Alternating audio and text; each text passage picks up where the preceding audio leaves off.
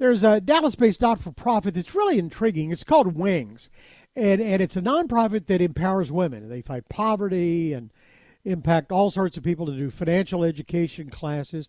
Kate Rose Marquez is the chief executive officer of Wings and joins us right now. It's good to have you with us. Thanks, David. Thanks for having me. So, where does the name come from? W, capital W, small I, and capital N G S. What would? Well, um, Wings is a 114 year old agency. We actually used to be the YWCA of Dallas. Ah, mm-hmm. I didn't know that. Yeah, so we've been around a long time. We're one of the, we're one of the uh, grand dames of nonprofits in Dallas. Oh, absolutely. That's the that's what happened to the Y. That's what happened to the YWCA. So um, we ended up spinning off from YWCA nationally, and um, needed to get a new name. And this was, gosh, eight nine years ago. And uh, um, we had some pro bono work done by an ad agency that um, came up with a new name and they wanted to keep the W and then had to refit kind of ret- uh, backfill from there. So they came up with a, a acronym that honestly I think is kind of antiquated, and I'm I'm I'm going to do something about it in the near future. Well, I mean, YWCA is probably well. I mean, maybe maybe you don't want to go backwards, but no. when, when I think of the Y, I mean, men or women, I still think of you know swimming pools and sports events and stuff yep. like that. Yep. So tell me the thrust of your organization now then. Sure. I think one of the great things that uh, Wings has done over the years, over the decades that they've supported uh, women in Dallas is we've been able to read the community and evolve our services along the way. So uh, most people don't know that the YMCA and the YWCA actually started off as youth hostels back around the, the turn of the former century uh, to support rural um, teenagers coming in and working jobs in the city. So uh, that's a long way from uh, what we do now, right? But what we did was we read the community over the decades and evolved to meet the needs of the women in our community. So we really have uh, two key programs that we do. One is called our Nurse Family Partnership, and that is a national program that we were the first to do in Texas. And we uh, administer it throughout North Texas. And it is a, we have 12 full time RNs on staff who do in home visits for low income first time moms. Oh, that's a and great thing to do. Yes, what we do is we start off with them. They have to enroll before their 28th week of pregnancy, and the income ceiling is $25,000 gross a year.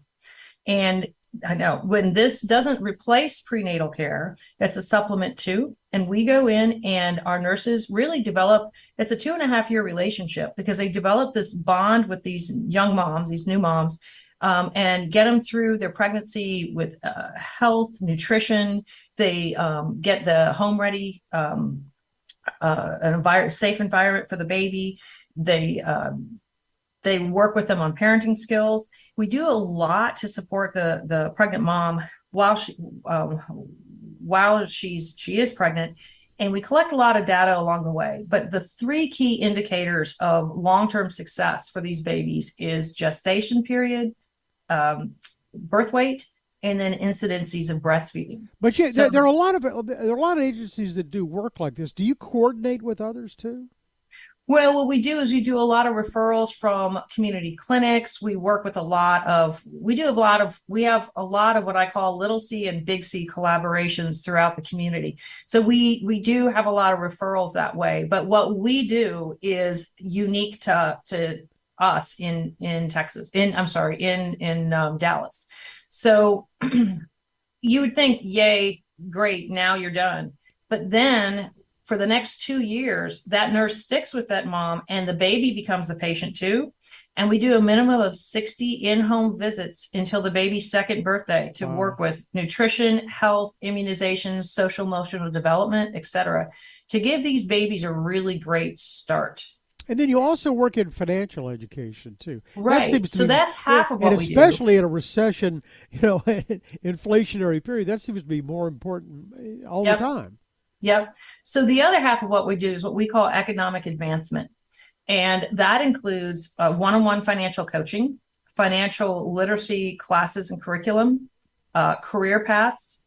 And we really work with, and there's no income ceiling for that half of what we do. So we serve any women that want to partake in these classes or need some one-on-one um, coaching, and those relationships tend to last two two and a half to three years because women take one class, they want to take another, they do a deep dive with their coaches, they set goals. Um, again, that's another thing where we we capture a lot of data, but the three key indicators of long-term success and outcomes for our clients are increase in savings, increase in credit score, and decrease in debt. So, are people referred to you for this, or do you solicit?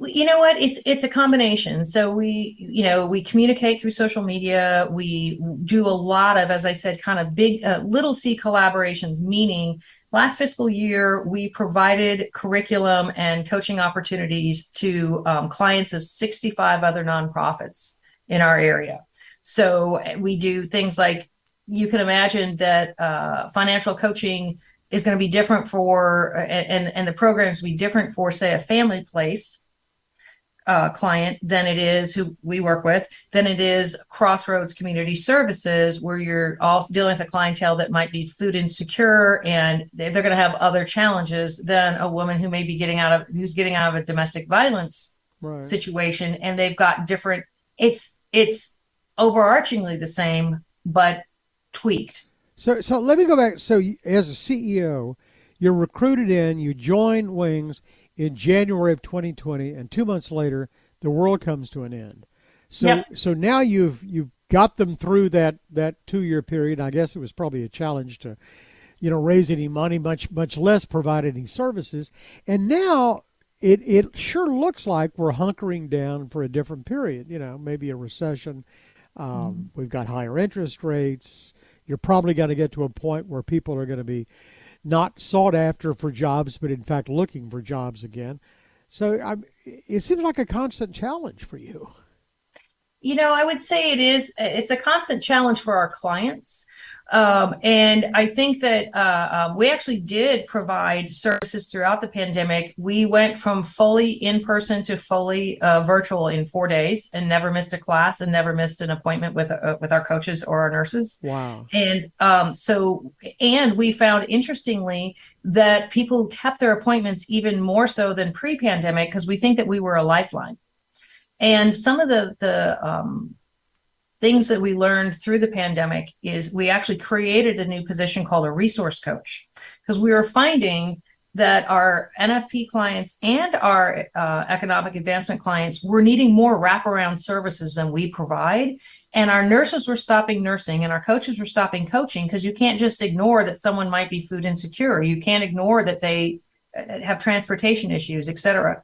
So what we realized and we got funded through a grant is we created a resource coach position that these nurses and the uh, coaches can not they can keep doing their nursing and their coaching but then we've got someone who's supporting that person. Rather than just saying here's a phone number call it they're going in there and saying let me help you. What's your zip code? Let me help you find a food food pantry or let me help you find childcare, et cetera. So we actually, that's one of the big things we learned out of this pandemic and that we're seeing now. Um, another thing that we, what we really did was in August of 2020, I said to my board, you know what? Um, we don't know what the new normal is going to be, but it isn't where we were.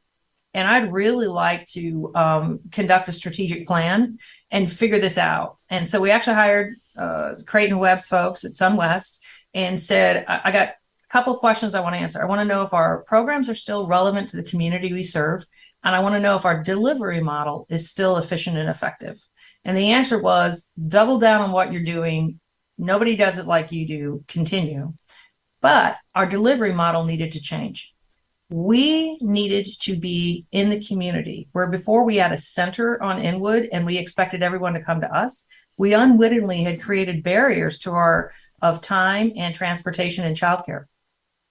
So we now are back out in community. We are big C collaborations with multiple partners where we're embedding in their positions in the southern Dallas area and bringing our our services to our clients where they live. You know, that's a, it's fascinating. I mean, this this is you know a good lesson for any business is you've got to evolve, and and I mean, there can't be a bigger evolution than you know going for the young women's Christian organization to, to Wings and the services you provided, then then adjusting the services to what's needed. That's you know that's that's good. A lot of organizations don't do that. Don't don't adapt like that. Kate Rose mm-hmm. Marquez is CEO of Wings. Thanks for the time. I, I've learned a lot. I appreciate it. Thank you. Thank you for having me. Thanks for Barbara Conversation. Go to krld.com slash CEO. I'm David Johnson. News Radio 1080 KRLD.